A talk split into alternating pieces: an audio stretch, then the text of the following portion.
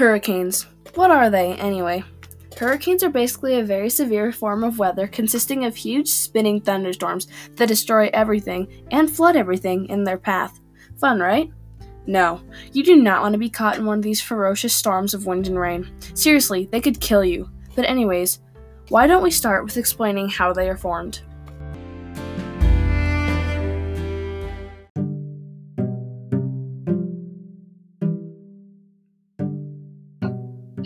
All hurricanes start in the ocean.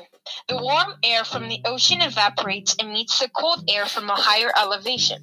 When these two temperatures collide, they create a spinning cloud, a cyclone. This is a hurricane. As you already know, hurricanes are almost always formed over warm oceans, so people living in tropical areas better watch out.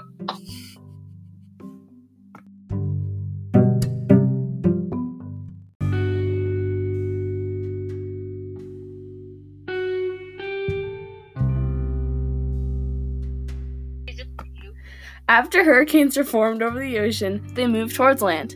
Because they are formed over oceans, only places such as islands or any places with beaches get hit hard. So, if you live in places with a humid climate, I suggest you be careful and, more importantly, prepared. As the hurricane travels over the ocean and begins to get closer to land, it weakens. So, although it is strong when it hits the beach, it's not as strong as it was overseas.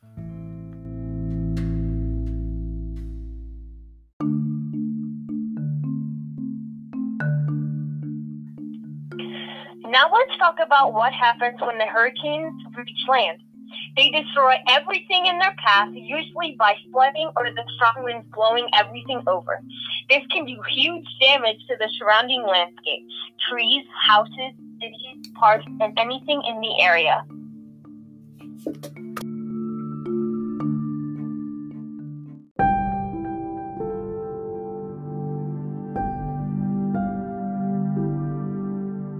Another thing hurricanes destroy are important ecosystems. They destroy treetops and can kill animals on the spot. And knowing the food chain, if a species goes extinct, it can change the whole environment if you want to look at it dramatically.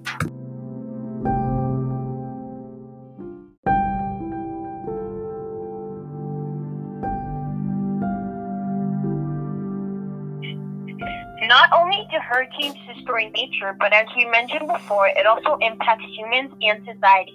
Hurricanes destroy houses, buildings, streets, and the cost of an average hurricane to rebuild, of course, is on average twenty-one point six billion dollars. Billion. And to give you an idea, during Hurricane Katrina in two thousand five, there were one thousand eight hundred thirty-three fatalities.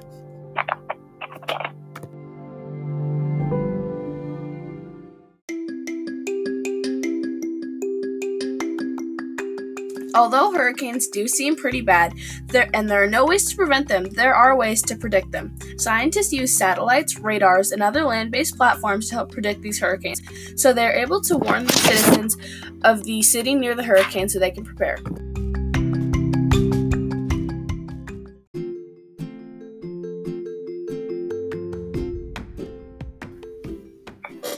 Lastly, if you are warned about an incoming hurricane, it is no help unless you know how to protect and prepare for it.